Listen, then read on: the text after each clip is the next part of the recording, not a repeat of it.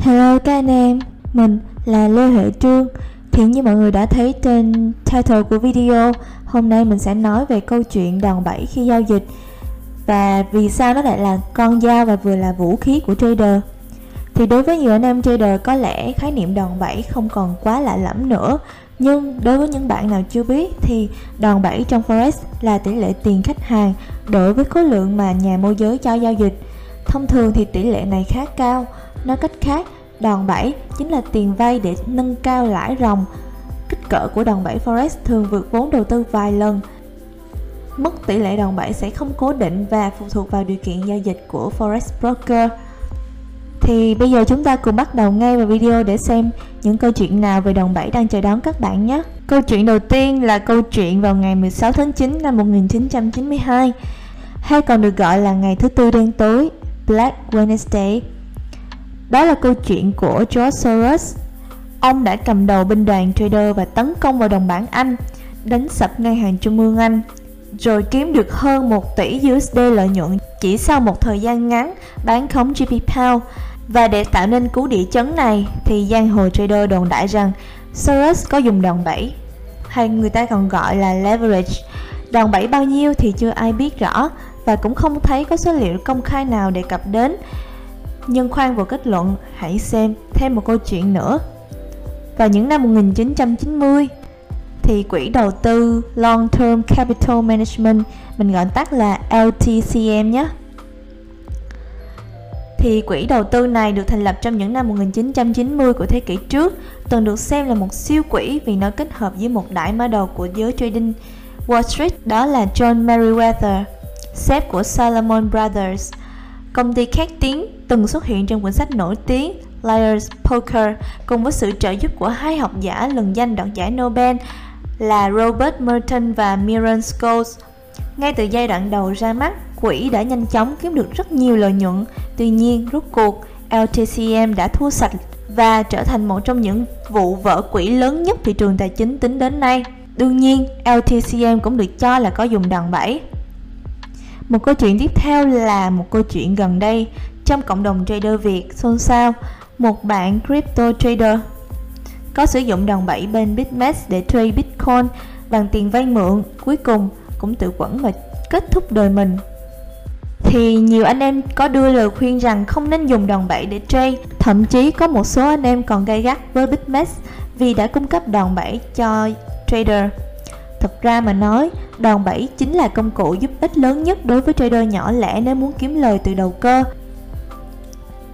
À, ví dụ như bất động sản chẳng hạn nha, anh em chỉ có 200 triệu và muốn lướt sóng căn nhà 2 tỷ, nhiều anh em sẽ đặt cọc mua rồi vay mượn 1,8 tỷ thông qua người thân, bạn bè hoặc ngân hàng để trả tiền mua.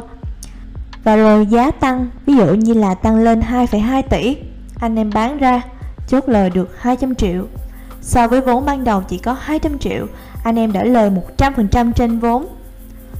Đó chính là một loại đòn bẩy nợ. Mình xin lưu ý là ví dụ này mang tính hoàn hảo vì à, chưa có tính thuế hay là phí các lãi suất các loại để cho dễ hình dung nha. Trong trading đặc biệt là trade forex thì trò đòn bẩy này mới có hình như đâu đó vào đầu những năm 2000 thì phải. Khi trader nhỏ lẻ tham gia trên thị trường, họ sẽ được một broker cho vay margin lên đến thậm chí ở mức 1 chia 1 nghìn. Với thị trường tiền tệ biến động nhỏ, đòn bẩy là cần thiết để trader nhỏ lẻ tìm kiếm lợi nhuận. Không có đòn bẩy, trader hầu như không thể kiếm ra lợi nhuận. Nghe đồn ở thời điểm năm 2000 và không có đòn bẩy, trader nào có ít nhất 1 triệu USD mới mở được tài khoản để trade. Còn bây giờ, vì đã có đòn bẩy, nên 1 USD là đủ mở tài khoản Send Account rồi. Vậy tại sao trader nhỏ lẻ lại cần đòn bẩy? Câu trả lời rất rõ ràng rồi. Trader nhỏ lẻ thực chất là những tay đầu cơ ngắn hạn, lướt sóng. Bản chất của những tay này là muốn thấy thắng thua nhanh chóng và kỳ vọng lợi nhuận cao, lại ít chú ý đến quản lý rủi ro. Trader nhỏ lẻ hay dùng đòn bẩy lớn vì muốn nếu mình đúng mình sẽ kiếm được nhiều tiền Còn nếu mình thua thì cùng lắm là mất hết tiền trong tài khoản thôi Đối với số tiền không nhiều Vài ngàn hoặc vài chục ngàn đô Điều này là có thể hiểu Không có đồng bẩy Khoản sinh lời sẽ rất nhỏ và không đủ sức quyến rũ các tay chơi nhỏ lẻ Vậy khi nào thì chúng ta sẽ dùng đòn bẩy cao còn khi nào thì chúng ta sẽ dùng đòn bẩy thấp? Đây là một câu hỏi mang tính tương đối và chắc chắn là sẽ không có một câu trả lời chuẩn mực nào. Và mình chỉ nói theo góc độ cá nhân thôi. Vào những năm 2008, khi mà siêu khủng hoảng kinh tế Mỹ bùng lên và lan ra toàn cầu, cả thế giới tài chính có phong trào hạ đòn bẩy hay còn gọi là deleverage. Các công ty đang vay nợ làm ăn thì lo trả bớt nợ. Những tổ chức quản lý ngành tài chính thì đề nghị giảm đòn bẩy trading xuống còn 1 chi 50 hoặc 1 chi 25. Điều này làm giảm nguy cơ vỡ nợ và kéo theo dây chuyền.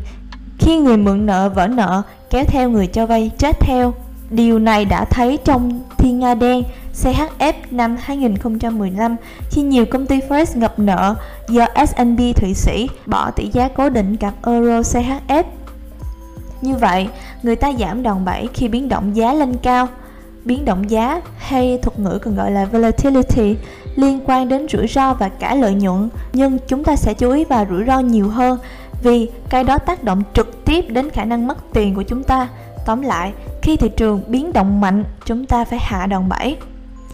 Vậy, chúng ta phải hạ đòn bẩy bằng cách nào? Chúng ta sẽ hạ đòn bẩy bằng cách chốt bớt lệnh đang có hoặc tăng ký quỹ nhìn chung, tức là tăng sức chịu đựng cho tài khoản. Đơn giản vì khi volatility mạnh lên, nó có thể quát lên rồi quát xuống, khiến chúng ta bị dừng lỗ trước khi giá đi đúng xu hướng. Dù có phân tích tốt đến đâu, kinh nghiệm dài dặn đến đâu, một trader vẫn hoàn toàn có thể bị dao động, quát tăng lệnh. Tóm lại, margin hay leverage không có tội lỗi gì đối với kết quả của mỗi trader cả. Bản chất của nó được sinh ra là để giúp trader, nhưng nếu trader lạm dụng nó, nó sẽ thành con dao hai lưỡi.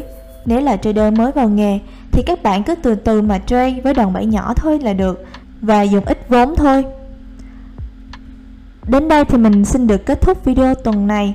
Mình hy vọng sau khi xem xong video thì các bạn đã có cái nhìn khách quan hơn về công dụng của đòn bẩy và cũng như sẽ hiểu được khi nào chúng ta sẽ gia tăng đòn bẩy và khi nào chúng ta sẽ hạ đòn bẩy. See you soon.